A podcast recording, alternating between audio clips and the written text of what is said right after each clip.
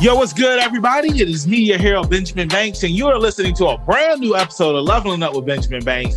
Joining me this week, because we are down a member, is my co-host, my boy, my padre, terrific T, double OT, Travy Boy the second. What is good, Trav? How you doing today, man? Bro, what I'm gonna need you to start doing is working out that pinky so you can get that pinky a furry, fury, pinky. Oh, bro, hey, that that was awesome. that was awesome. That was hey, well, me and J- hey, James was just like, bro, you need to do something with the pinky, like because of this movie now. Like I was marking out when she was fighting yeah, pinky. I, I couldn't think of anything else except for if only that pinky was golden. Uh-huh. And we are talking about the movie Everything Everywhere All at Once. Make sure that you go out to the theaters and see it. If uh, you know, if you're comfortable going out to the theaters. If not, when it does come out digitally, make sure that you watch it because it is a really good film. And if you love The Matrix and Kung Fu Hustle, you'll love this film.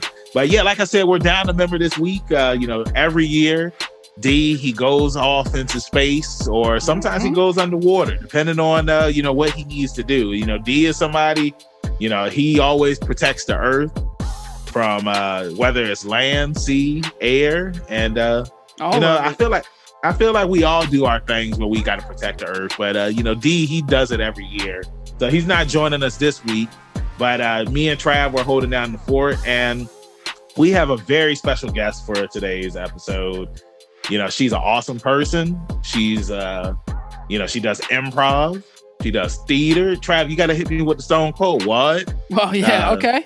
Uh, you know, she does improv. What? She does theater. What? She does voice acting. What? She's a consultant. What? and that is Ratna. so make sure that uh you stick around for this entire episode because it is going to be fire as your boy Mhm. trav always says and uh, Mhm. before we get into today's interview make sure that you subscribe and you rate us on apple Podcasts because that really helps us up and it helps us keep climbing the ladder and all that other good stuff and uh here's a word from our sponsors Golden Ink Tattoo. You can find them at 3109 Airline Boulevard, Portsmouth, Virginia, for all your nerd related tattoos.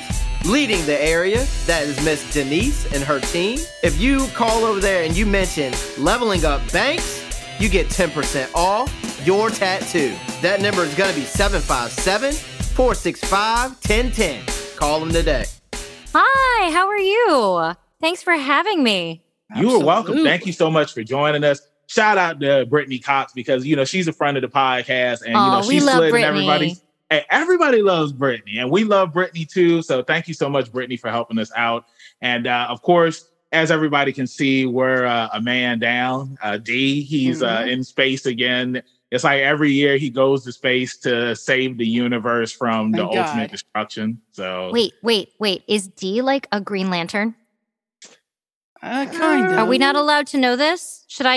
I, I mean, it's just like we don't talk about Bruno. We don't Okay, talk okay, about what all D right, does. move along real quick. Okay, Move that's along. fine. Anyway, so thanks for having me. Hey, you're welcome. And and just to let you know, D, he's a huge Genshin Impact fan. So we're going to talk about that when we get, you know, later on in the interview. Mhm. So um, let's go ahead and get into this interview. So Ratna, again, thank you so much for joining us. Something that I always ask all of our guests up here on Leveling Up with Benjamin Banks is, what is your origin story? Every hero or villain has one. So tell everybody who you are. Ooh, uh, my origin story. So I was born in Detroit, Michigan. Um, I, I'm a happy little Midwestern girl, and I come from immigrant parents, so you know have all of the expectations that that comes with. And I like to tell people that I was a good little Asian girl until I wasn't, and that means I did all the things. I went to school, I studied, I got good enough grades. Um, not Asian parent good grades, but good enough Yeah. and um, you know uh, went to college studied you know practical things and uh, i had a career in corporate america and you know one day i had kind of checked all of those boxes and i i looked down the hallway at the corner office and you know who was occupying the the director of the vp office and i was like man i like my job i'm good at my job but i don't know if i want their job Mhm. and that was a huge reckoning moment for me. So if I don't want their job and I've Right. worked all of this time for that job, what do I want? and it kept like the there was a little voice inside um, that just kept nagging me that it was performing and acting. And um, that was the thing I'd wanted to do when I was 17, when I was a teenager, and kind of tamped down on that because I had expectations.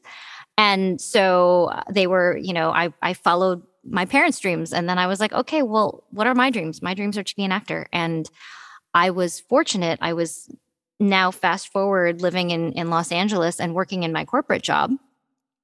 And in my hobby life, somebody who was a good friend of mine, you know, one day we're just casually chatting and he goes, You know, I work, I also work in corporate America. I have this steady nine to five job. But you know what I really want to do? And I said, What? And he said, voiceover. And it was like all of the light bulbs went off in my brain at the same time. And that just, that just started the whole ball rolling. So we would talk. I would get really fascinated by what he was doing. And finally, he was like, just stop asking me questions. Just shut up and take a class already. So I did. I took a class. And then that became like two classes. And then that became classes every night of the week after work. So then it was, you know, voiceover and acting and improv and singing and um, anything I could do to just build my craft right. until I was able to make demos and build a very rudimentary website and you know get my get the word out there that this was a thing that I wanted to do. And I was fortunate that I I got agents and that begat you know auditions and opportunities and I started booking. And then um, about 10 years ago now I had the opportunity to leave corporate life for good. Um, and do this pretty much full time and so that is that is my villain slash hero origin story, depending on what day of the week you catch me. yeah, love that. This is the second time that we've had a guest up here, you know, give a a hero slash villain origin mm-hmm. story. You know, it, it's never like, hey, I'm an anti-hero. It's a, you know, I'm a hero or a villain. And I love how you put that spin on it at the end where you said it depends on the day of the week. it really does. No, but hey, that was an amazing origin story. And like there's so much stuff that you said that I want to piggyback off of. But uh, you know, some of the stuff that you said, you know, be, doing theater, improv, you know, mm-hmm. getting into voice acting, leaving, you know, the corporate world behind to do the thing that you love. It's like you have like uh a lot of tools in the toolbox. And I think that that's always awesome when it comes to, you know, you know the things that you want to do in life. And i feel like with improv just like with doing stand-up comedy that goes into voice acting. Same thing with theater. You know trav mm-hmm. he's our theater guy. And you know trav i want to pass the ball to you because i know that you love always asking the theater questions. So go ahead and ask your theater questions bro. Well before i get into the theater question i want to piggyback off of the corporate situation because i know you know you do offer consulting mm-hmm. as part of your service. So is consulting like the stuff you were doing before or I worked I was working for a company, so I was working, you know, steady paycheck, getting paid twice a month, the whole thing, you know, 9 to 5 job. Um, I started consulting when I left corporate life. You know, when I left the nine to five, it was just sort of a, a thing that I could do that was an offshoot of the analytical side of my brain. Right. Um, and so, you know, it's there for people if they need it. And if not, you know, I do the other things. But um, I consider myself a storyteller first and foremost. And, right. and what feeds my soul and usually what feeds my stomach is also acting. I love I love that. And I saw um some of the theater pictures and like did you grow up a theater fan or I loved theater. Yeah. Okay. Yeah, I grew up. Um, I loved musicals. Mm-hmm. Um, so I grew up watching like Rodgers and Hammerstein musicals right. with with my dad and my mom, and we grew up. Um, so in Detroit, we're about a five hour drive from Toronto, and equal distance to Chicago. And so whenever we could, um, I would beg them to get tickets to like a theater in Toronto, and we would go see musicals over there um, or in Chicago or, or even in Detroit when the tours would come through. Mm-hmm. Um, but I just, I loved theater. I loved everything about it. So, um, you know, when I would, I'd have my little library card and I would take out all of the different CDs. and I remember those days. DVDs and uh-huh. yeah. And I would watch them all. This is like my poor parents. They were probably so sick of me watching and listening to stuff on a loop, but that's just what that's how it was. I mean, That's like how it was. If there was a book or a movie or something that you really enjoyed, and I remember my mom, she used to get mad when I used to check out the same stuff all the Mhm, time. I'm just like, Mhm. well, mom, I love this. I mean, Trav gets on me all the time when I always talk about watching the same anime over and over because I mean, if I really love something, I'm just gonna continue to keep doing it. So Right. But I- then you I- discover something new every time, right? Exactly. Exa- just like whenever I watch, uh, well, when I was watching Encanto, and it's like I was always discovering something new. But Mhm. now it's like I still love Encanto, but it's like my love has went over to turning red now. And Oh my God, that was like so every- good. yeah, it was so good. And you know, one of the things that I wanted to piggyback and ask you because you was talking about growing up and Mhm. you know how your parents they wanted this from you, they wanted that. And one of the things that I loved about Turning Red was the representation for Asians in that movie. Mhm. And like something that Domee Shi was talking about was when she was coming up, it was like her parents, like they were on her about like having good grades and Mhm. you know, uh, following in their footsteps and whatnot. And I just love how you see in this movie her telling her story, where it's just like, hey, like, I understand that you guys want me to do this, but at Yep. the same time, it's like I'm a little kid and I want to have fun. So, you know, the stuff that you were saying, like, it just made me think about the movie Turning Red. So I wanted to ask you, uh, you know, did you see Turning Red? I did a couple of times actually. Hey, not, so are you a four townie? Oh yeah, of course. Okay, all right. Hey, we- hey, Is that even a sing- question? We be singing the songs up here sometimes. We do. It's like, so hold on, will you sing with us if we start singing? I well, I don't know the harmonies, but I, I can sing a little bit of it. I only know the I don't got nobody. Uh, like I kn- like you. I man, I can't think of the lyrics right now. I know, right? They're- Never I'm met blanking. nobody like you. I have friends and I have buddies. It's true, but they don't turn my tummy the way you do. I love that line. met Nobody hmm like you. Trav, hit the part.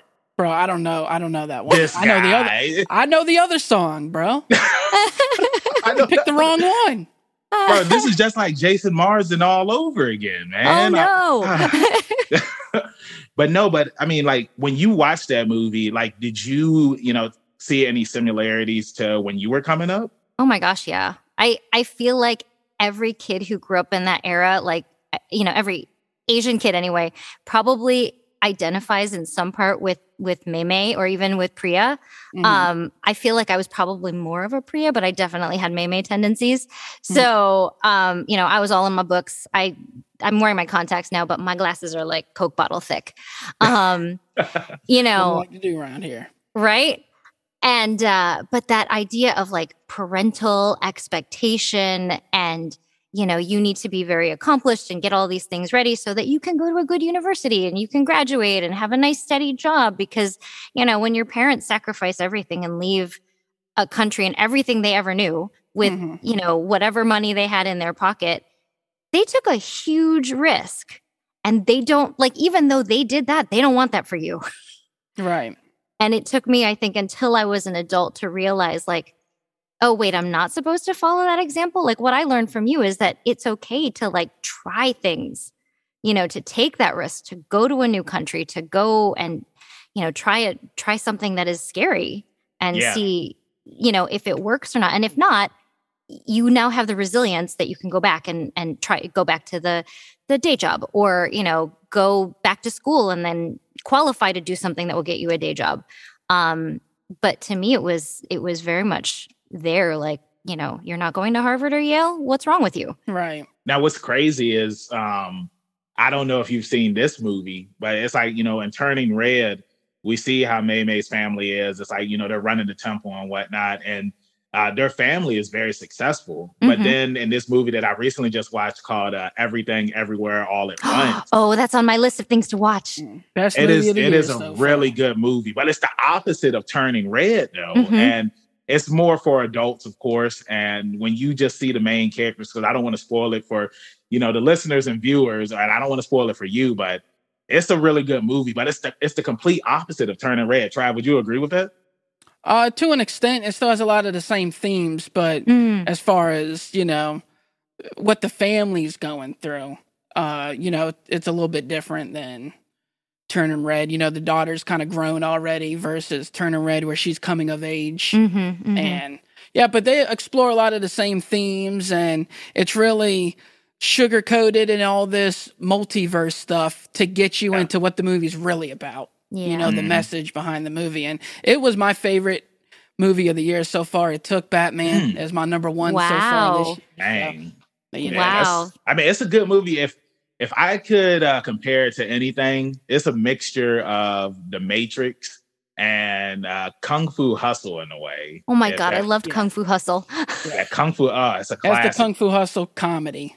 I yeah, love it it. has the Kung Fu Hustle. Yeah, and it's okay, I can it's like see you that. wouldn't expect that, you know. And when it comes to A24 films, I really Mhm. don't like watching trailers because I always feel like when you watch the movie, it's always a surprise. So when I Mhm. was watching it, I was like, man, you know, I'm glad I didn't watch the trailer for this because it was such an amazing movie. So I highly recommend it. I, you know, I wish that I had four hands so that way I could give it four pinkies up. but I, I can only give it two. But um, but yeah, so something else I wanted to, you know, since we're talking about all this, you know, you're seeing so much representation when Mhm. it comes to, you know, Asian Americans and, you know, just people of color in general. Mhm. And I just want to ask you, like, you know, what are your thoughts on that? Like just seeing it everywhere now, because you know, growing up, it's like you really didn't see that much of it, you know? Yeah, I think it's a great question. So I guess what I want to say is, gosh darn it, it's about damn time. Mhm. Um, you know, part of what kept me out of the arts for so long is because I just didn't see people who looked like me. You know, and if I if I did, I would have to pick the one that was kind of the sort of closest to me. Oh, she was brunette. You know, the Disney princess who was brunette. Or um, you know, they're they're Asian, but you know, they're they're playing a stereotype. I'm like, so they look like me, but now you're telling me all I can play is somebody who just came off the boat, you know, or like a prostitute or, you know, the the goofy sidekick. And, you know, I'm none of those. Mhm. You know, so what I love about what we're seeing now is it's not just about them being Asian for Asian's sake or being, you know, brown for being brown's sake. It's about being human and having a story, a lived experience from the lens of having been raised in that culture. Right. But it's a human story. Mhm. Exactly. And I love that answer. I, you know, I was just telling one of my friends going back to Turning Red Mhm. how I love that, you know, you have representation with the different girls in the movie and how, you know, coming up, you would always watch shows or movies and like you would have a group of guys Mhm. and then you had that one girl that was just there for the girls who watched that show. Right. Kind of like how you were just saying. It's just like, uh, like it's the sidekick or Yeah, they're like know, the like- token female. yeah, Mhm. exactly. Right? And it's like, uh, I, I guess I gotta be this girl or you know, stuff like that. Whereas now, like you're just seeing like all of these interesting characters when it comes to people of color, which is what I love. And I really love that, especially going back to the Disney stuff, that they're doing this. Like you can see people that look like you.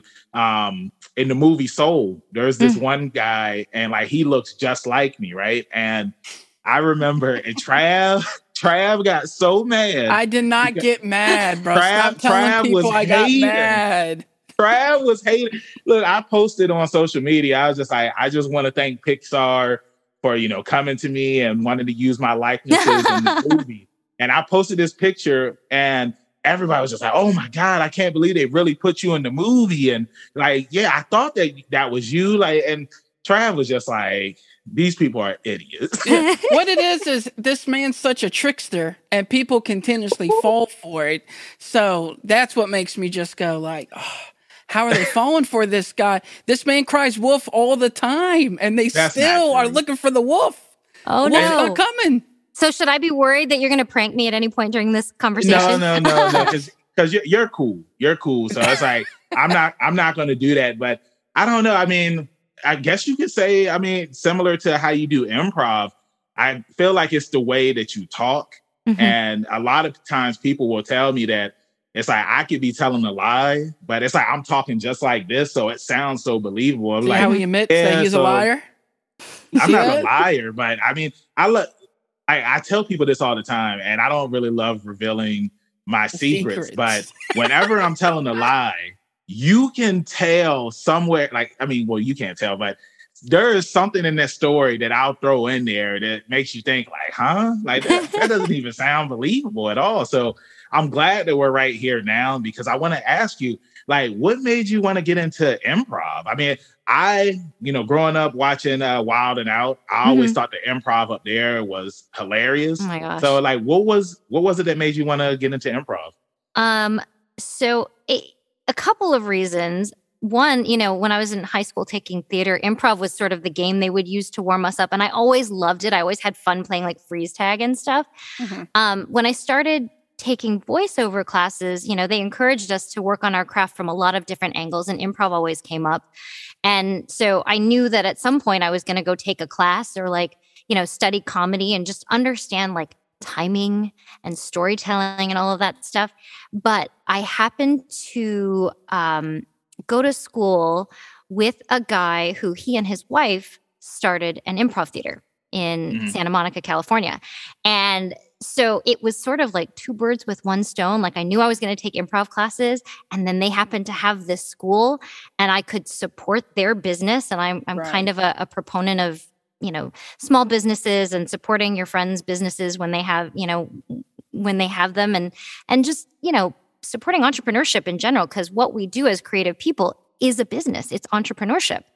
Um, and so uh, it was awesome because they had this fledgling school and I was taking classes and I was loving it. And then that school eventually grew and grew and grew. And now um, they they were bought by another group of comedians and now they are um, the West Side Comedy Theater. And so it started off as the West Side Eclectic, and then it became the West Side Comedy Theater. And now they've been in business for 13 years, and I've I've wow. been part of them, you know, almost since the beginning. Um, but I like I started off as improv, like just like anything. Like I'm just going to take a class and learn the things, and then for me, I don't do drugs. Mm-hmm. I this is my drug. Hey. Comedy is my drug. Hey, Pink, hey, hey, Pinky's up for that, man. I don't do I don't do drugs either, man. You know, you know I mean, I, I have a, a cocktail, but like I just exactly. I, I choose not to, and so, but my drug is comedy. I love it. Who's your favorite comedian? Oh gosh, uh, it depends on the day honestly. Mm. I love Mike Birbiglia. Mike Birbiglia's storytelling. He's so good. Is so it's just spot on. It's and the so way good. he talks too, like it adds to it, mm-hmm. like the mm-hmm. voice behind mm-hmm. it. Yeah. Yep. And there's a, a Canadian, she's, I think she's British Canadian comic. I think her name is Katherine Ryan. I might be misquoting, so you know, um, but she has a couple of specials on Netflix, and I I think her comedy is really fun because um, she talks about being sort of cross cultural, and she has a kid who is she is she's being raised in in Great Britain, so she's basically an English kid, and so there's that like dichotomy of being basically the immigrant mom mm-hmm. of a native kid, and like all of the conflict that comes with that. Right. Um. So yeah, there's there's a few comedians. I have like a whole thread on Netflix of comedy specials, but I also love John Oliver's comedy mm-hmm. mm-hmm. and Trevor Noah and how people can take real events and serious ones and you know, they're still they're still factually correct, but they are hilariously delivered. Right. Yeah, I think uh, Trevor Noah was a good choice to replace Jon Stewart. He's I mean, doing an excellent job. Yeah, he's doing phenomenal. And like you said, I mean, like he'll just be talking and like the stuff that he's saying, he's using like it's kind of like how I was just saying earlier, how like I'll be telling a story and there's something in it where it's like a lie so that you'll know. Like Trevor mm-hmm. Noah, he'll be telling a story, but there's comedy in it. I, mm-hmm. And like that's one of the things that I love about him. Um, I wanted to ask you, um, I mean, not ask you, but um, I was going to bring up because we've interviewed a couple of uh, improv voice actors before. We interviewed uh, Alex May and we interviewed uh, Ethan Gallardo. Mm-hmm. And I just think that it's cool that we've had the opportunity to interview voice actors who do improv and then like you're still doing it because I mean, I feel like it's one of those things where you're constantly always learning, and mm-hmm. then you can bring that stuff over into, you know, whether you're acting on screen or if you're acting behind the mic. I think that that plays a big part, like I mentioned earlier. Yeah. Improv is a great skill to have, and so is is stand up comedy. You know, depending on what angle you take it from. And back to our earlier question, I forgot to add: Amber Ruffin is killing it out there. Um, I don't know if you guys watch her, but she has like a late night talk show, and I love her her monologues on on cable. Uh, I think she's on Peacock. Uh, Okay. don't okay. don't quote me, but she she'll post her stuff on like TikTok or Instagram, and I'll I'll catch them there. And man, she is spot on. She's smart. She's right funny. Um, she has she's had a couple of uh really excellent monologues during this pandemic time that are just like hmm they they catch you in the feels um in all the right ways um but back to the improv thing so you know when i was when i talk to people who work in corporate america or you know who are not actors and not performers i always say like if you can only afford one class take an improv class um, because it's a skill that you use everywhere Right. um, and the Mhm. thing that I love about improv is um, when we were born, nobody gave us a script. I wish I Oh, had one, true. it would be awesome, right? But because we don't have a script, we're constantly making things up on the fly. Yep. hmm And so improv is just putting conscious thought around how we make stuff up on the fly.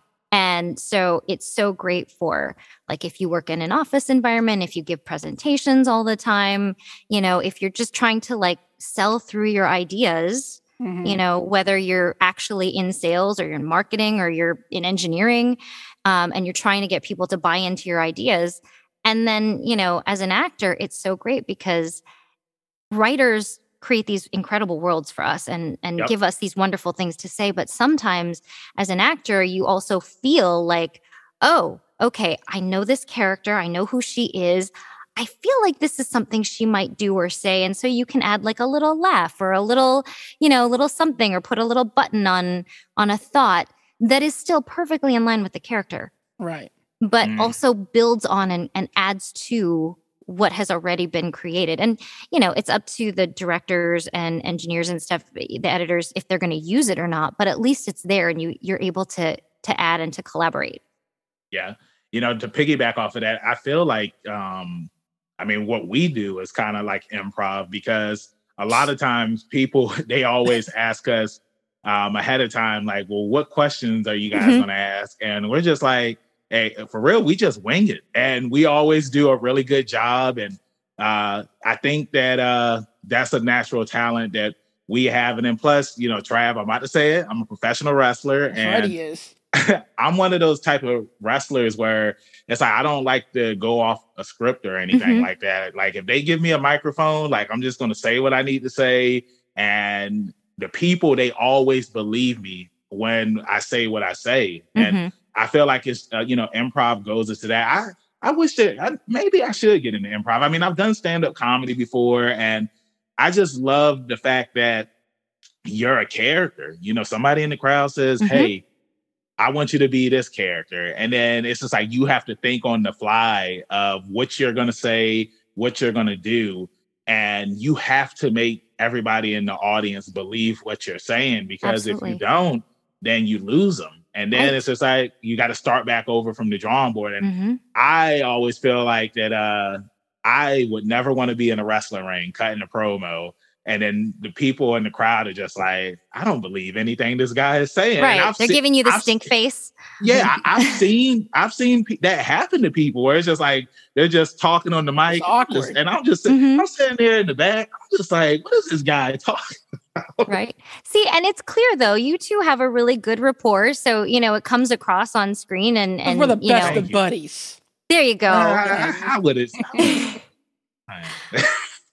And then it makes it fun and it's fun to just kind of collaborate and build on the on the points that were said there's been a lot of piggybacking here hey, she That's what we love to do. Hey, where's uh, um? We need. couch I'm telling didn't- you, we need the Pee Wee Herman. that i was just gonna say that Yeah, that's what I was Uh, saying. Like, we don't have the couch or or no helicopters flying or anything. we need an Where's- upgrade. Where, We need an where's the cowboy at?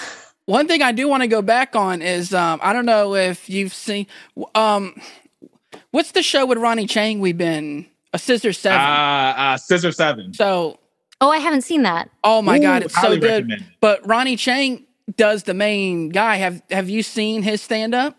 i've seen he had one special like last year i think he has a new one out right now He has a new one out now, Yes. and he's one of my favorite comedians out right now. He is so hilarious. But every a lot of stuff he talks about is like Asian tropes and Mhm. just you know, coming over here from Malaysia Yep. and being in America and then, you know, doing crazy rich Asians and how his career's taken off and stuff like that. So uh definitely check out his new special because it is insanely hilarious. He's oh just gosh, such I'm a gonna have to funny put that in my queue because he's he's definitely one that I enjoy watching.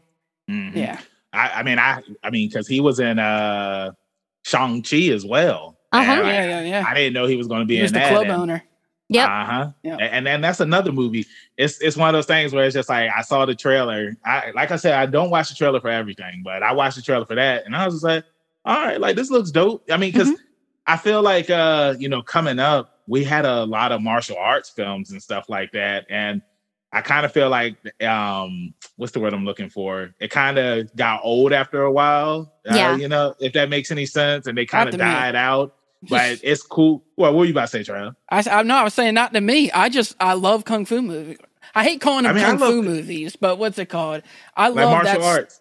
Yeah, I love Yeah. martial arts movies. You know, I love Jackie Chan and Jet Li. Of and- course. Oh my God, they were Sure. incredible. Sure, sure. Yeah, yeah. Jackie Chan. Ja- Jackie Chan five. was supposed to be in um, Everything Everywhere All at Once. He Oh, was. really? They couldn't. They couldn't get him to do it. Uh, he would have been perfect for that. Uh, he, it was just too much. I guess he was just playing the character. I don't want to give too much away. It was just too much. He was like, "I'm good." You know, Hmm. I'm I get what 80 you're some saying. years old. I'm good. I mean, the man is probably still doing his own stunts. Exactly. Uh-huh. that was one of, and see, I used to love like after watching his films, and like they would show all the of bloopers. the, uh, oh, the bloopers Oh my God. and him doing his stunts and the end, everything. And I, I don't know. I mean, one of my favorite bloopers was uh, Rush Hour 2 when uh, the guy fell off of the building and Mhm. Chris Rock was not Chris Rock, I'm sorry, Chris Tucker. Chris Tucker. He was just like, damn, he ain't gonna be a Rush Hour 3. Like, that was like, I don't know why I love that. My favorite blooper from that was when they're at the casino. Jackie Chan has this crazy stunt where the lady that does the cash, you know, it's like a cage type thing with this little hole, Yeah. and he runs up and he swoops right through it. And and one of the bloopers, his leg hit the thing, so like half his body Oh no. went through. But the Mm. fact that he could do that stuff is just insane. And, he- and I think they said he broke like 90 bones throughout his whole career. I Mm. that would not be surprised. You know, it's just That's, yeah, that's, respect. Hey, I mean, the man, he, he can still. I'm, I'm sure he can still go. Like they saying that Rush Hour Four is still coming, and and, and when it comes, like, I'm gonna be excited. Hey, Lethal Weapon Five is supposed to be coming out too, so I'm all hyped for that. But now I want to get back to you know asking some voice acting questions, Mhm. and uh, I want to ask you like. How was it when you got your first voice acting gig? Like, how was the feeling? Were you Mhm. nervous? Were you just like, hey, I got this, I'm ready to go? Like, let's talk about that. Ooh, that's such a good question. Um, okay. Ah, first voice acting gig. So the first like professional gig I remember getting was for uh an online demo. It was like for like a startup um Mhm. that had to do with dentistry. Um I you, you know, you got to start somewhere. Um exactly. but it it's so exciting i think especially when you're first beginning to get that very first paycheck Mhm. Mhm. um, because it's a proof of concept like oh i've done all of this work i've been studying really hard and now i booked this thing and and now like it's like oh i'm real i'm a professional now um, and so that was like the moment that i felt like i had turned pro um, and then you know after that shortly after that i booked a commercial and I got to go into a studio and you know record it. This is, of course, this is in the pre-pandemic times when we used to people. Um, so I went into a studio and I got to record behind the glass, and you know there's director on the other side and the whole thing. And so I got the whole experience of what I had been experiencing in class, but as a professional. Mhm. And then you know when it when the commercial finally aired, it was like a montage of voices. So mine was mixed in with a bunch of other voices. So I'm just like listening. I'm like, where's Mhm. where's my voice? Where's my oh there she is. Like it was exciting. Um so you know, and I still get that feeling about that those first gigs because to me that that's when I turned pro. Right. That that was that feeling of like, oh, okay, this is a thing that I could do. I can do. I am doing it. Um and you know, you just you always have that in the back of your head of like, oh, that feeling. Like you don't want to let go of that because um, I feel like if you forget that feeling of like of joy and discovery, um, you stop learning. Absolutely. I 100% agree with you on that. I mean, 100% agree. I feel like, because uh, I mean, it's something that we always say about with wrestling.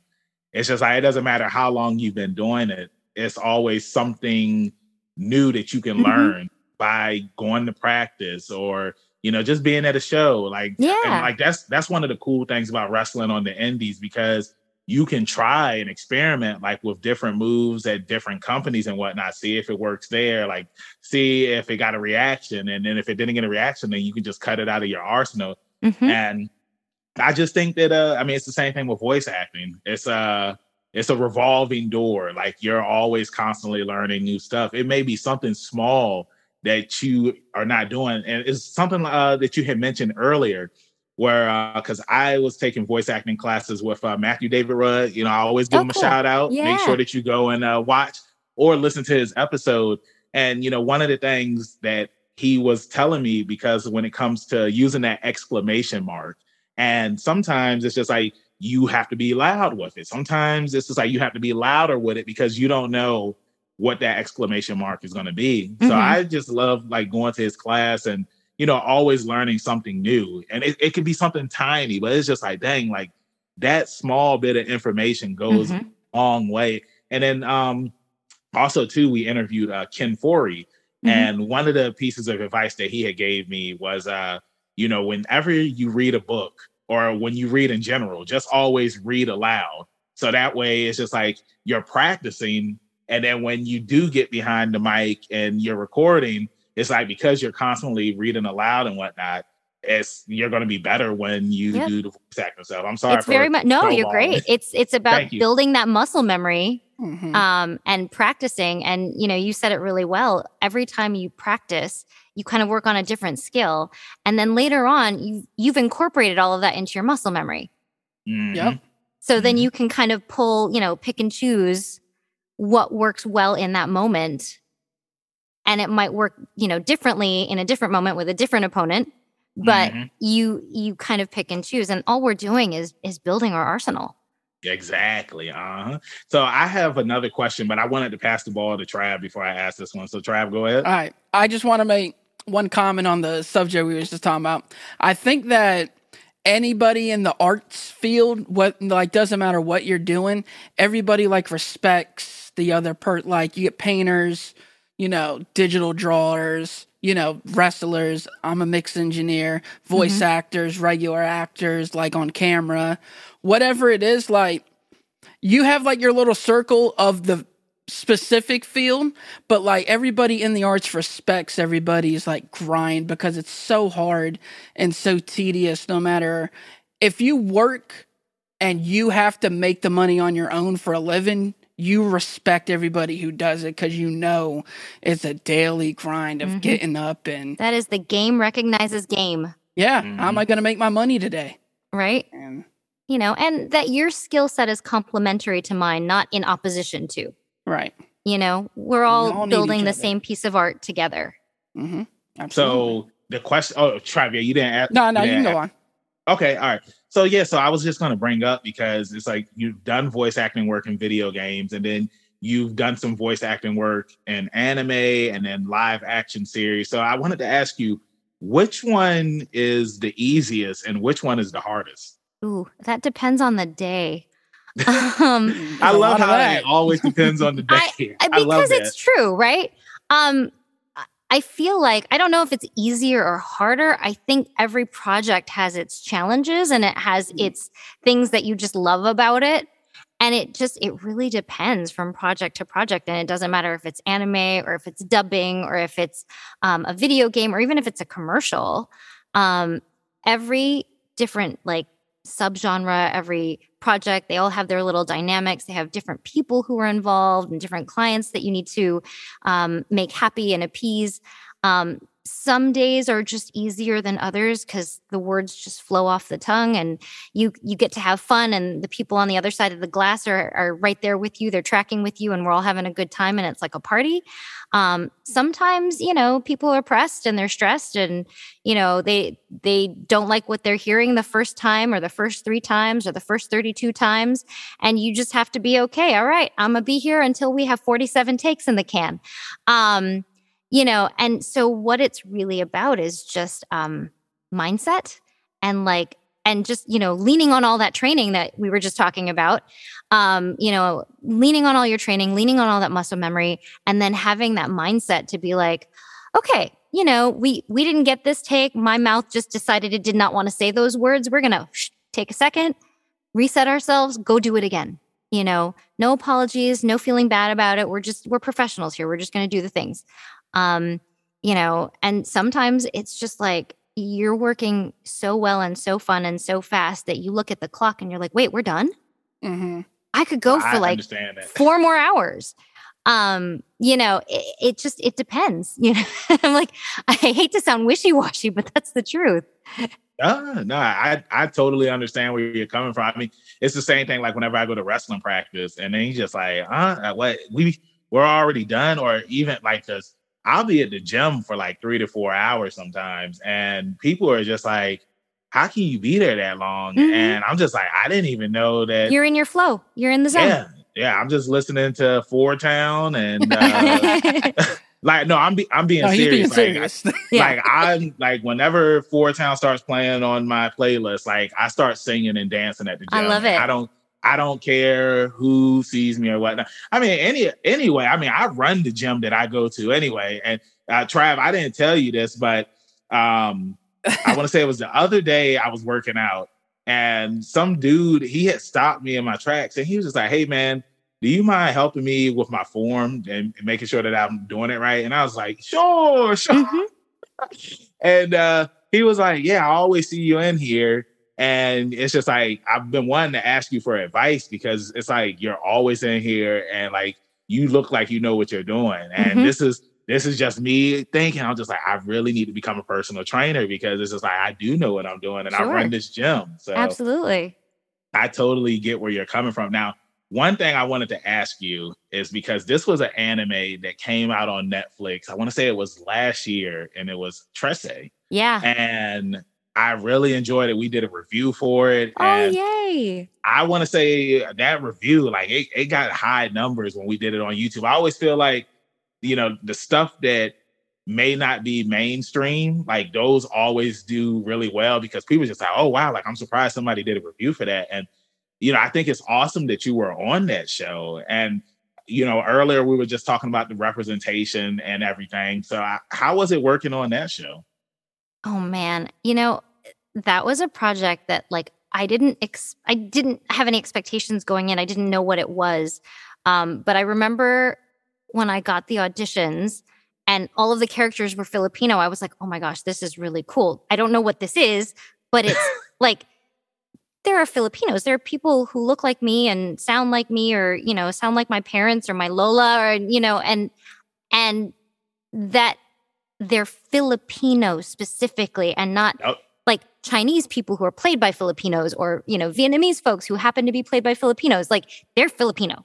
Mm-hmm. It's their experience. And then, you know, when I booked the gig and we got in the room and um, you know, it is it was produced by Jay Oliva and um love Jay Oliva. He's Jay so Oliva. good. He's, he's so, so good. good. And you know, and the the content comes from Budjette Tan and he's a Filipino, mm-hmm. you know, graphic artist and it's about supernatural stories that Filipino kids grow up hearing. It's it's our version of the boogeyman, mm-hmm. um, and so it was very cool just to be a part of that project. Even you know, in the part that I had, like they're not huge roles or anything, but I'm super proud to have been a part of it because it's part of this big thing of like these are Filipino stories. Mm-hmm. I get to be a mm. part of this, and it's it was the first. Let me see if I say this right. It was the first Filipino anime for Netflix that was produced outside, like specifically for a global audience, not just yep. for the Philippines. Yep. Mm. Yeah, um, no, you're right on that. So I, yeah, I, I need to be accurate with those facts. hey, like, hey, that's what we're here for. I remember um because people were talking about it on Facebook, and mm-hmm. like how you had just said, it was like one of the first of its kind. So that was something that really made me want to watch it. And I was disappointed that it was only six episodes, and mm-hmm. I need I need to get a season two because I, it, yep. it, was so good. It's so and, good, and, and, they set up know, a cliffhanger. Yeah, exactly, right. and then it's just like I didn't know that it was based off of a comic, and mm-hmm. it's like you know I want to check this out. I want to learn more about these characters and whatnot because, like you said, it's a supernatural show. And if you love like super, I mean, because it, it kind of uh, had uh, you know elements from the supernatural TV show, you know, totally. and if you love yeah, if you love Supernatural, then you'll love this show. It's yeah. just more, more it's like a darker version of Buffy. Mm-hmm. That too, that too, yeah. So no, I think it's awesome that you got to be a part of that, and even it doesn't matter how big or small the role is. It's just being a part of something. It was just, right. I mean, yeah. it was such a huge honor to be invited to play in this and to work with you know, at least tertiarily, because we all recorded separately, right. um, so many amazing actors Mm-hmm. You know, some of whom I know and admire, and some of whom I just admire from afar. Um, and then, you know, I got to play the young version of the twins, and then I recently got to meet Griffin, who is who are the Kambal. And nice. so I was like, "Hey, I'm little you." uh, that's that's always awesome. Uh, I, I, know we had um, somebody up here before who played a younger version of somebody, and like they had like the same experience where it's just like they met the older version of that person. Yeah. And it's just like, yeah, like hey, I voiced you. And, and now I want to ask you because you know I, I, had asked Stephanie Southerland this when we had interviewed her, mm-hmm. and you know she also had just, a phenomenal human. Oh, oh for sure. And yeah, I owe her breadsticks. I owe cool. everybody. I, am pretty sure I'm going to owe you breadsticks too. I owe everybody breadsticks. But um, you know, you guys have been going to conventions, and like now we can you know jump into the Genshin Impact talk. Mm-hmm um you know like how has it been you know just going to these conventions and you know seeing how big this fandom is? Because genshin impact it's it's a huge fandom a huge game. I was just uh interviewing a cosplayer the other day and they were just talking about one of the things they love about genshin is how the world is always expanding. And yeah. you know they love they love this game. So like how is it you know experiencing the fandom online and then meeting them at person at these cons um, it's a great question. I so because Yae Miko just came out, um, and she came out during the pandemic. Um, I really haven't had the chance to go to cons and like experience the fandom that way. I did get to peek in a little bit at um, like Anime Los Angeles, and I just wandered around the floor at WonderCon, but it's not, you know, it's a different experience. What I will say is when I was finally able to announce the character, the welcome was so warm and effusive. It was almost like, whoa, like, thank you. Where did you all come from? um, I and I I knew about the fandom and I knew about the game because Stephanie and many friends of mine, um, Brittany, are all characters. They they have established characters in the game, and for me, it's celebratory because I'm just like, oh my god, another friend is in this game. This is amazing, and so I've just been happy to cheer along my friends and to see, you know, them get to go and visit with fans and go see things and do things, and also just to be these really cool characters because that's that's the stuff. Um, and so when I was able to announce Yae Miko, you know, the fandom just blessed. They're just so lovely and uh, you know, have been so warm and welcoming. I just posted something today. I I checked my Instagram. I hadn't looked at it in a while. And I checked the little tagged pictures area, mm. and there was just floods of fan art and cosplays that I had been tagged in I just hadn't seen. Mm-hmm. And so, you know, if you're watching this and you're wondering why I haven't responded to your Instagram tag, it's because I didn't see it until today. So please forgive me. I will get there um, and get to just gush and and fangirl over your work um, because there's just some amazing fan art. There's amazing cosplay. There's so many people who are paying such incredible attention to detail. I don't know where you where you get it because I I'm like something you know a bell rings somewhere and I'm like oh something shiny. um, so I I am just I'm super excited. And then you know now that the world has started to open back up, I'm hopeful that I'll get to do a little bit of traveling and and go go to some cons and and visit with people and and get to meet the fans up close and personal and you know if we can't hug at least we can sort of high five fist bump you know elbow bump i don't know elbow. what we're doing right now i miss the elbow bring the elbow the, the, awkward elbow bump like hey dude uh-huh. what's up no i think that that's going to be awesome i mean because it's like when you go to these cons and then you know you have so many people waiting in line just to meet you and tell you that I love your character. I love your voice. As uh, you know, I mentioned this before how growing up, you would hear a voice actor in uh, anime, and mm-hmm. then it's just like you're hearing that voice, like it could motivate you. I mean, mm-hmm. this is something. Uh, My Hero Academia, for example, mm-hmm. um, when, when I first started my fitness journey, it's like I was going to the gym and whatnot, but then like watching My Hero Academia and then hearing uh Deku and the voice actor who voices him, Justin. And I was just like, man, like just hearing him speak is very motivating and it's inspiring. So it's like when you go to your convention and like you have this long line of people and like you're gonna hear like all this awesome stuff from these fans, and they're gonna have the fan art. They're gonna it's, it's you're gonna see cosplayers dressed as you know a character that you're voicing. It's gonna be an awesome moment. I mean, I I can't wait. I can't wait to meet everybody in person. Like peopling again is just like mind blowing. Um, you know, and I don't take any of this for granted because I I know what a, a, wonderful privilege this is. So I'm just super grateful. And you know, I love mm-hmm. Yae Miko as a character. She's been so much fun um, to get to know over these past months and I don't know years um you know since since I I first got to meet her um and so I've I've been really excited to to hear how people would react cuz when they released her they didn't announce the voice actors yeah mm. And so she's just been hanging out in the periphery for a while. And then it, it was a lot of fun to just kind of like occasionally I'd like see comments or you know people would speculate and I'm like okay all right it's cool.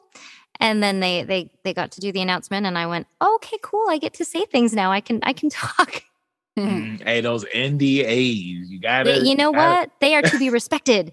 Exactly I, know um like i've seen stuff on twitter before where it's like somebody they may watch a trailer and they they'll hear a voice um like JoJo's Bizarre Adventure, mm-hmm. uh, Stone Ocean. When it when it was announced, the trailer came out, and Kira Buckland, who voices Jolyne, it's like she didn't announce that, you know, she voiced Jolyne, but I remember Trav, he had told me, he was just like, yeah, man, it's like, it's, it's her, you know, but you can't say anything because nope. you don't want to get in trouble. And mm-hmm. I just think it's awesome when you can recognize a voice and it's just like yo like that's so awesome because we had just interviewed her and oh, one of the questions right before yeah and one of the questions that i had asked her was that she's a huge i don't know if you've ever met her or i met her a couple she, times yeah oh, okay nice nice awesome yeah. but uh she she's a huge jojo's bizarre adventure yeah, fan she, I mean, she was she's done voiceover work in the series before and i had asked her you know, like what would it mean to you if you could voice Jolyne? And,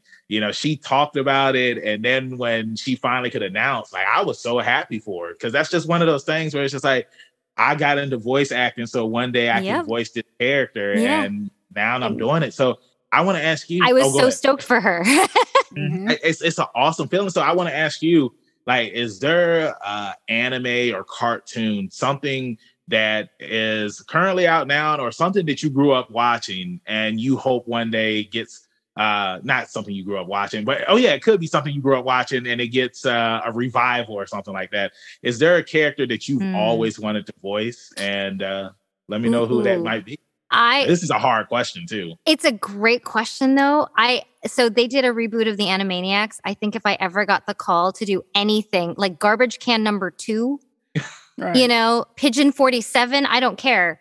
I would jump at it. I love that show. That was one of the shows that kind of, you know, pointed me towards voiceover. Mm-hmm. mm-hmm. Um, cuz I grew up like, you know, I was raised by television and my parents. Um, so I watched a lot of the old school Looney Tunes and, you know, Mel Blanc and June Foray were like that was like the mother and father of voiceover to me. Mm-hmm. Um, and and then they did all of those like Steven Spielberg, Amblin cartoons right, in the yeah. 90s and the Animaniacs all of them were like, so good. oh, they're so good. And so when they did the reboot, I was just like, oh God, please, if I ever.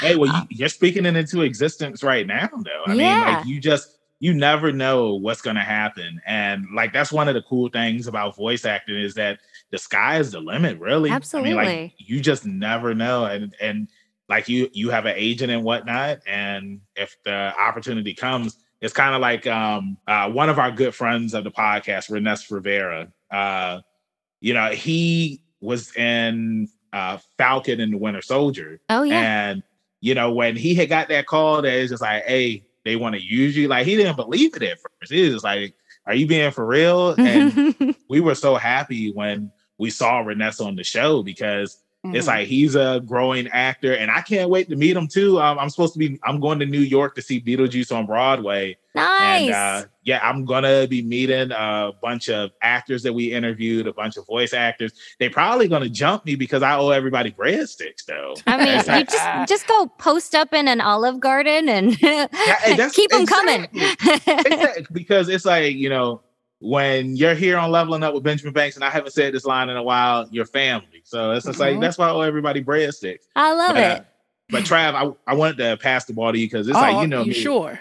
Sure. Yeah, I, sure, sure. I can I, I can keep going on, but go ahead, well, Trav. I got a couple piggybacks, but first I want to say before we get too far away from the Genshin Impact was we had heard from someone, I can't remember who it was, but the director had said that they don't choose the voice actors, the character does, because everybody talks about how perfect the voices are for the mm. character. Like when mm-hmm. you imagine what the character would sound like when you see the picture, it's it's that. You know what I mean? So yeah. I think that's what gives that franchise this like special feeling and fan base was there's just something special about it, the way it's just being created and processed. And that's a great way to put chosen. it. Yeah, that's a great way to put it. I just saw uh, Jenny Yokobori, and she's mm-hmm. the voice of Yoimiya. Yep. And you know, I think it's amazing. First of all, when I heard her as Yoimiya, I was like, oh yeah. There's nobody else that could play this. And then she said at one point she had played she had not played, she had been a pyrotechnician.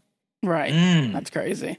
And I was like, oh yeah, there's nobody else who could have played this role um you know but it's i think that's wonderful uh mm. that he said that because i it, i think it's true. I mean i, I i'm not going to speak for myself but i know listening to my friends in their roles i just think they're perfect.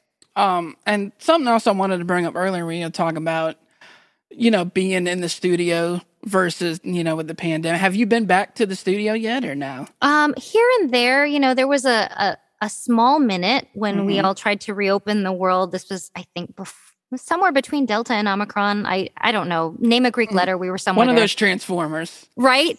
Um, you know, Michael Bay sequel number what? No, yeah. so, um, we were going back into studio here and there. Um, and so I would do as much as I can in studio. And then, you know, I'm fortunate that I have this set up here in my house so I can work from home as well. Um, but I, I would just say we're like most people these days, we're in a hybrid work situation. Right. Some I want to bring up, and not to get like too emotional or inspirational or anything like that, but how long do you think it kind of took for you, like when you were working with somebody, for them to point out things that they quote unquote didn't like that you were doing and to separate it from taking it personal to trying mm. to get the best out of you because I feel like that's something that a lot of people struggle with and probably something that people struggle with early into their career, not even just voice acting, but I mm-hmm. know like when I work with singers or like rappers or something, and mm-hmm. I'm like, that's not it. Mm-hmm. Sometimes they get real down on themselves, you sure. know. And was that something that you struggled with, or? Mm, yes and no. And here's why I'll say that. I think when I worked in corporate life, I really disliked getting feedback and mm-hmm. you know they they have very corporate ways of doing it you know 360 degrees all these crazy surveys they ask all of your coworkers to talk about you behind your back and then they tell you you know what they said to your face right um and sometimes it was hard to hear that feedback and it, it took me a while i think to to not take it personally like to decide like some of this stuff has merit and i right. i definitely need to work on it and then some of this stuff is just garbage it's opinion yeah. um and so i i can't use this um and then when i started taking acting classes um a teacher i had very early on said about the audition process that it is about selection and not rejection. And so, if you think about it all in that way, people are trying to choose so that we can all do a job and be done with the job and move on to the next job. They're not, it's not a personal thing. They're not trying to like kick you while you're down or make you feel terrible or whatever. Um, it's just about getting the job done in that moment of time that we have. And so, I feel like it was easier for me not to take the feedback to heart. Right. Um, there were definitely times when you know somebody would give me feedback and i'd be on like take after take after take and i just wasn't feel like i feeling like i was getting it Mm-hmm. And then you have that moment of oh my god i'm gonna get fired. Um or i'm never gonna work again you know? Um and then you have to go back and like okay wait wait wait. Take a breath. Whew, you know reset yourself remind yourself like back to that earlier discussion your training you rise or level you you rise or fall to the level of your training. So i have to go back to my training and trust that i have trained enough that this thing is going to be whatever it's going to be it's going to be fine. Hmm and I will, you know, I will take the notes that I need to take and whatever I'm not getting, either it's not going to be useful for this or, you know, maybe they're going to, it's going to cause them to make another choice. But in any of those cases, it's not about me. Mm-hmm. But I will know that I have brought my full self to the table. I have done everything that I can possibly do to make this copy do what it needs to do. And then I can open the door to this booth and leave and feel like I left it all on the mic. Yeah, because I think as like human beings, most of us at least, I'm I know there is some people that don't care. I think we really care about being liked. Like I'll openly admit when somebody like doesn't like me, it really bothers me, even though I act like it don't. Like it really Seen it upsets me. Yeah. So no, I get that. um yeah, I just think it's just one of those things. It's kind of like it's just you're not that person's cup of tea. You Yeah. know, Yeah, yeah. Like for me, You Ben can't take it Affleck personally. yep. Dude, Ben Affleck's one of my favorite actors, and he might be one of the most hated actors of all time. You know, um, there was a few years where people really were dogging Nicolas Cage, if y'all remembered. Oh, I remember You know, that. He was doing yeah. a lot of straight, and now he's so beloved again. You know, so Yeah. Mhm. sometimes Everybody has their season. cup. Yeah, That's everybody true. has their season. I like that. And I just um, know, you know, something that I like to tell myself whenever there's somebody that may not like me or something, I just don't take it personal Mhm. because at Try the end of the day, you know, like Ratna just said, it's, you know, you're not always going to be somebody's cup of tea. And you just got to keep it moving. It's like you can't sit there and dwell on somebody not liking you because you could do everything in your power to make this person like Mhm. you and it's just like you'll be trying all all the time and it's just like yeah i don't care they don't care Yeah. you know And, you know, the lesson is like, you know, and this took a long time for me to learn. It's not that it's not about me per se, and that, you know, all I can do is bring my best to the table. And then everything else is how I react to the situation. mhm. Mhm. you Mhm. know so if i'm trying really hard to please you and like make you like me and it's just not working and i'm like why? You know if i if i take that to heart like that's just going to do me a world of hurt for a long time right? Exactly yeah you know it, and that that doesn't serve me. And then i cannot serve you know my other clients or you know my friends or my family because i'm too busy worrying that i i hurt this one person who probably left and did not care afterwards.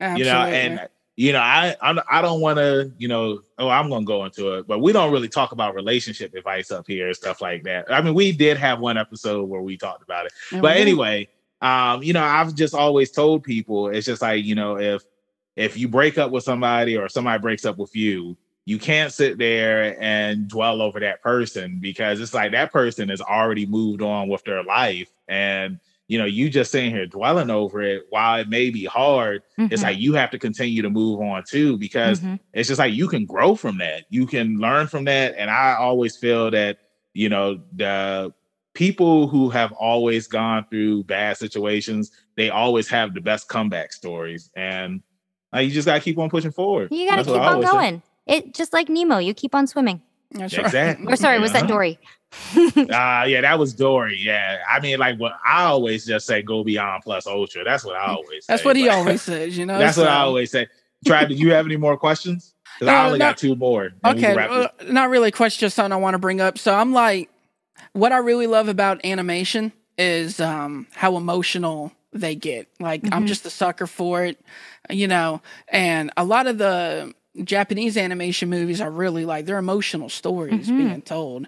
And when you were in words bubble up like soda pop, me and our other co-host D, you know, we really really enjoy that movie. I love stuff like that and um what I I don't know what you would really call this, like coming of age type of. It was so slice sweet. of life. It's yeah. just such a sweet movie and super emotional. Yeah, you're gonna cry watching it.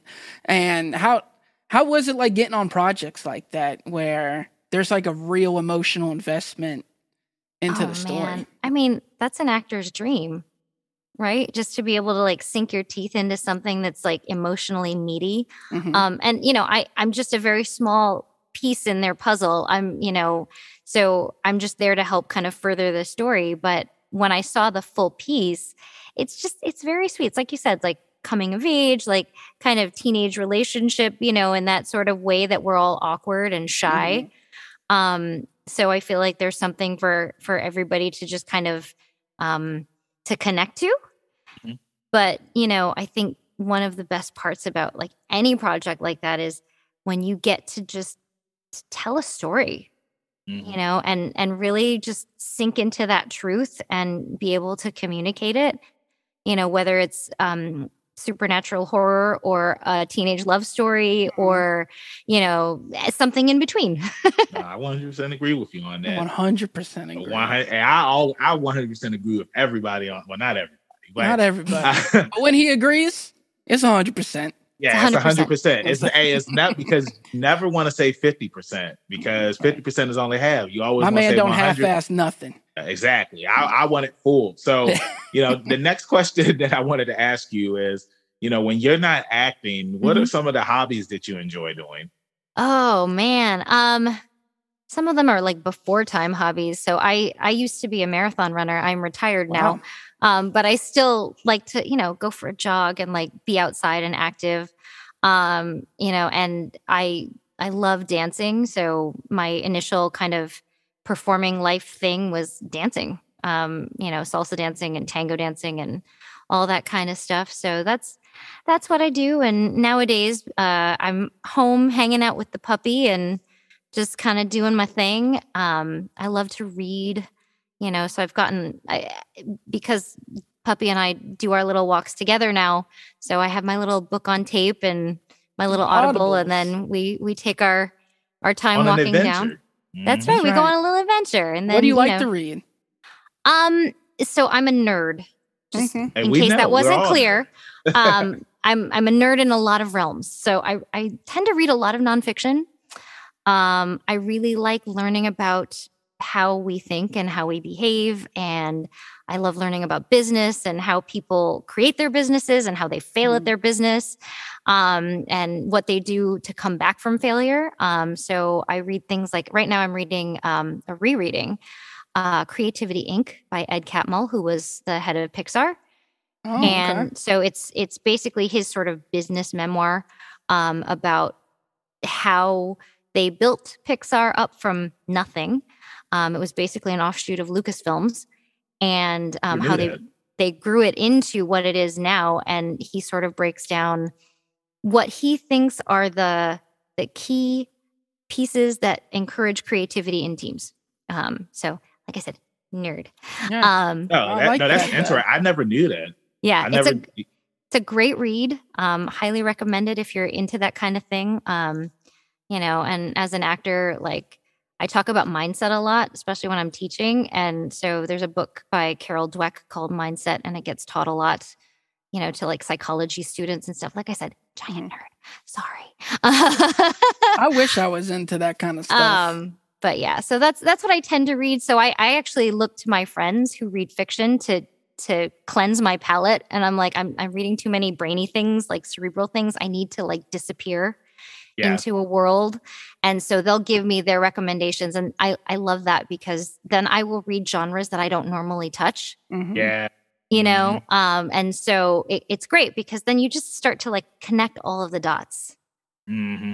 And it, it, it's a giant universe. I, I mean, I agree with you on that. And uh, I just think that it's always interesting. I mean, because you know, whether it's reading a book or watching a TV show or watching a movie, it's like when you get recommended something that's out of your normal realm of what you watch or read, it's like you're always surprised. And mm-hmm. kind of like how Trav was saying earlier about uh, Words Bubble Up like Soda Pop, that's still a movie that I need to see. But I, you know, when it comes to like those sad anime movies, man, it's like they always get me. Um, there was one that I had watched on Netflix called A Silent Voice. Oh my god, that's a oh, I haven't seen that one yet. Get the tissues.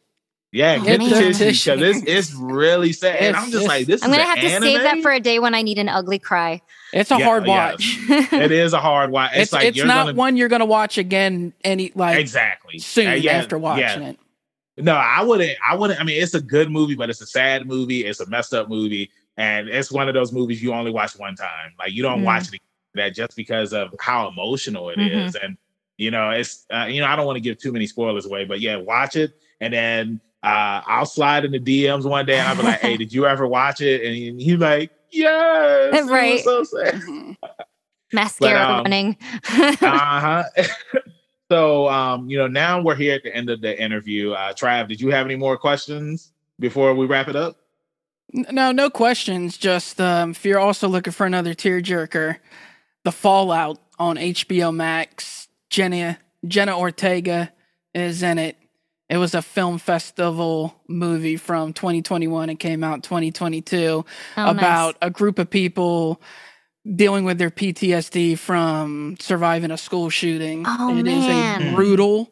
It is a very very good movie, but a one time watch. I will not be watching that movie again anytime man, soon. I feel like we need to like also add things that make us joyful because otherwise we're we're all gonna leave this interview mm-hmm. depressed.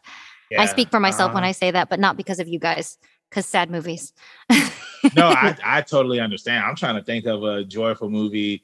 Uh, remember the Titan that oh, that's a great one. yeah, that, I hey, feel like it, I just watched so much horror movies. I don't know how joyful they make me joyful, but you know, I love that. I, you know, yeah. th- there is no judgment on what causes joy.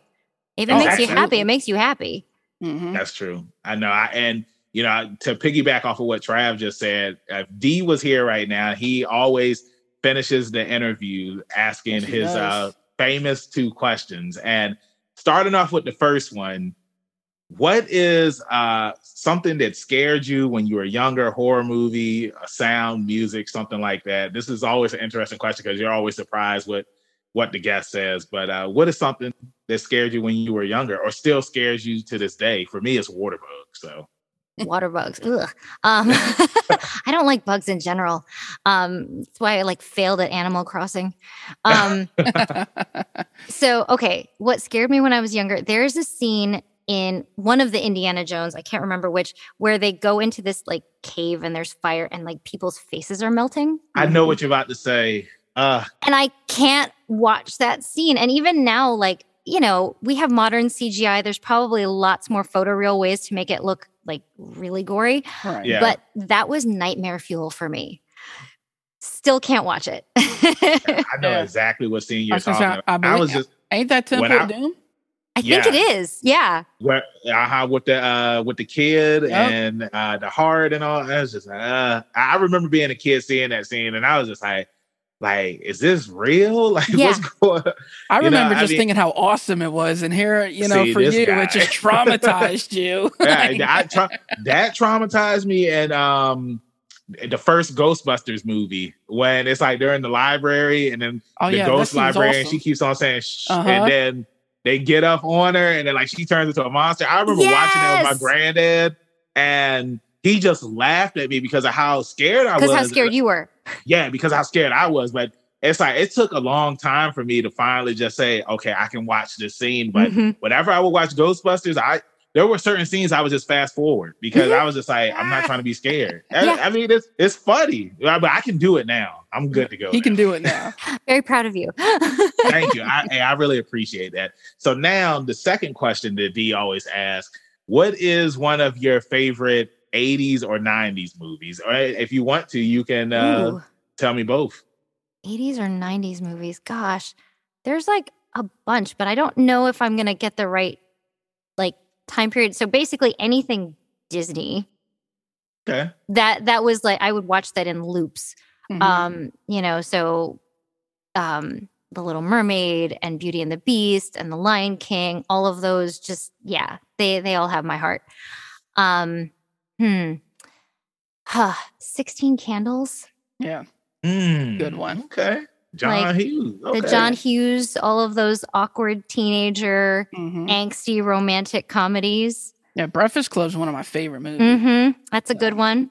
Yeah, I always would like get grossed out when Ally Sheedy would do this. Uh huh. I, I mean, you know, you bringing up 16 Candles, it just takes me back to when I was a kid and, you know, TBS on Friday nights, they would show those John They Hughes would, movies. yeah. Mhm. Didn't they do like a dinner and a movie kind of a deal? dinner Like they a had these hosts that tried That to w- make it like uh-huh. a date. That was F- FX did the dinner and a movie. No, no, Okay. no, no. TBS, no, TBS you did sure? it too. Okay. Yeah, bro. FX sure. used to do I, one I'm too. definitely sure. Yeah. FX used to do it with the guy from Say What Karaoke. oh, Mm. nice. I cannot remember his name. If you remember the host of Say What Karaoke, I do not remember, and but it was another girl. I just know like a lot of channels were trying to do that because even Comedy Central, like hmm they did one too where um I remember it was like uh the first one I saw was Forgetting Sarah Marshall. But it's Oh, like that's know a good one. that's a Mhm. good movie. And if, if D was here right now, like I watched that movie with him because he was when it came out, he was just talking about like how good of a movie it was. And I'm so mad. What was the guy like whatever happened to uh Russell Brand? Like I He was just in Death on the Nile. oh for real? Oh, I haven't seen Yeah. that yet. Oh, it keeps really popping good. up on my streaming thing. Like, Oh, really good. Yeah, this. you got to see the first one though. Uh, Murder on the Orient Express. Oh, okay. I Um, didn't know it's they were related. Yeah, yeah, it's a detective movie on like a. De- Huh? he's so he's kind of like Sherlock Holmes, Got it. Got it. you know. Yeah, But I'll, um, yeah, I'll check that out. yeah, Russell Brand I also has like an online talk show. Too, Okay. he does.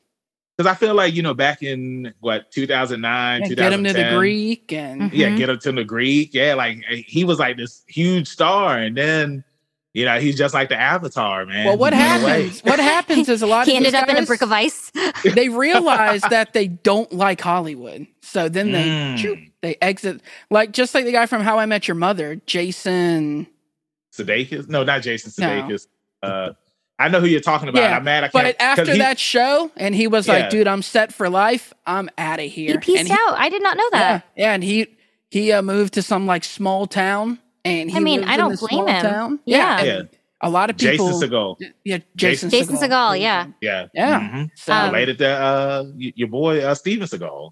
Mhm. I don't know I, that's love true. I love you, saying. man. Slap at the base. Uh, Mhm. yeah, he he was another one, man. He was in Forgetting Sarah Marshall too. yeah, I feel like uh, what are those uh, those Judd Apatow films? Yeah. Mhm. where it's just like you saw like the same recurring people Yeah. in those. yeah, like, he he has whatnot. like a look. He always it's like Pixar movies. They always Uh-huh. have like a few of the same recurring cast. Well, he would. Mhm. He's been with Judd since he was a kid because he was on Freaks and Geeks. Freaks oh and man, Geeks. that was a Yeah. great show. Yeah, Mhm. such a good Yeah. show. We had some classics back Yeah. then. And but, Judd, uh, hey, there you go. Judd Apatow's got a new movie called The Bubble on Netflix. I thought it was hilarious. It's not getting the best reviews, but I found it absolutely hilarious, and you should watch it's on my it. list. I, I did add it to my list because There's your uh, feel good movie. uh, your boy uh, Keegan Michael Key is in it. Oh, it's And I was stacked. just It's Oh. uh, Yeah, it's stacked. stacked. He's so good. Yeah, uh-huh. But yeah, so now we're here at the end of the interview. And right now, I just want to let you know you were awesome. Thank you so much for awesome. us up here. You know, like I Aw. said, you're awesome. And I owe you some breadsticks whenever I, love see you. I love it. Thank you for having me, Benjamin and Trav. This was awesome. Mm-hmm. D, we missed you. We missed you, D. You and your He's secret somewhere stuff. in space. Somewhere in He's talking to the moon.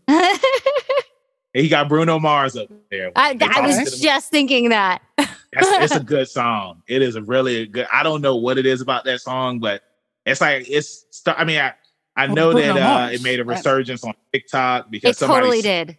somebody sampled it and like it's like a club beat down, but Mhm. it's like whenever you hear the original song, I like I remember I was on the phone with D one day and I was in my truck and like all of a sudden like the car next to me just it started playing and I- I was talking to him and he was like, Banks, is everything all right? I was just like, yo, like somebody in the car next to me, they're listening to Talking to the Moon. And he was just like, Oh, what's that? And I was like, ah, this guy.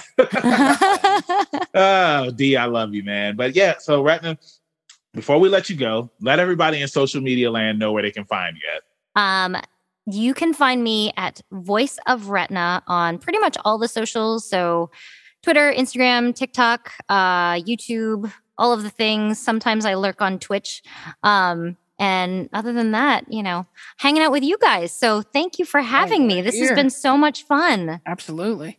What a see if you D can't was say here, guys like, this time. Yeah, if D was here, I would say guys. but because D is look, man, hey, D he missed a good one, but at the same time, he's up there in space you know, rebel. Hey, we're able to do this because he's up there. You know exactly. I mean? so. You know, y'all need to thank D because if it if it wasn't for D, it's just like the Earth would be gone right now. So. Thank you everybody for listening to this brand new episode. Ratna was super awesome. Make sure that you go and follow all of her social media accounts. Show her some love, show her some support. If you see her at a con, let her know, hey, I listened to your interview on Leveling Up with Benjamin Banks and you were awesome Shout up out. there. and uh, yeah, I just want I just want to let you know that you're awesome. So uh, with that being said, Trav, before I say uh, before you say your social media, I'll go ahead and plug D. Y'all make sure that y'all follow Rebellious D at rebellious underscore underscore D23. Uh, Trav? No, no, no, no. At Instagram, dot com. There you go. I, I, hey, at least I said the the tag right. You said Trav. the tag right this time. I, I said the tag right, but uh, Trav, go to let them know where they can find you. At. That's right. I am also at the Instagram at zkaudio, where I'm also on the Twitter at T R A V I O S Z K, where you can find me on Letterboxd at the same name, ranking and rating my daily movie watches. And my man is here. He's got a Batman shirt on. He's ready to rock. Where they gonna find my man Banks at? Hey, bro, I just had to look in the corner to make sure uh, that the real Batman wasn't coming to get me, man. Because hey, you, hey, whew, hey, and it's funny, y'all. Uh, Ratna had mentioned LimeWire earlier. I'm, hey, I'm surprised Batman didn't show up because you know the lights go off and then he comes walking out of that corner. But if you do need a hero that's not going to come walking out of the corner and scaring you for uh, dear life, you can find me, your hero, Benjamin Banks, at King Benji underscore Banks on Twitter and Instagram. You can find me on Facebook at Benjamin Banks. I should be the first person to pop up. If not, then I need to contact Mr. Zuckerberg. Thank you again for listening to this new episode. Make sure that you follow all the Leveling Up with Benjamin Banks social media accounts at Leveling Up Banks. That's Facebook, Twitter, Instagram, TikTok. Subscribe to us on YouTube at Leveling Up with Benjamin Banks. We're so close to being at 1,000 subscribers. So, yo, if y'all are listening to this, head over there, subscribe to us so that way that you can watch Ratna's interview and see us make all these awesome faces and right. laugh and smile and uh, just have a good time. Also, if you're feeling generous and would love to donate to us on Patreon, we have a Patreon that is at Leveling Up Banks. Thank you to our patrons who donate to us because you really help us out, and you know you're helping us when we uh, travel to these cons this year. So keep that pinky up. Stay positive. Uh, remember to do something nice today that's going to make you happy. Or if you see somebody out and about, just say hi to them. And I hope that you have a nice day. We'll see you next time on Leveling Up with Benjamin Banks. Peace.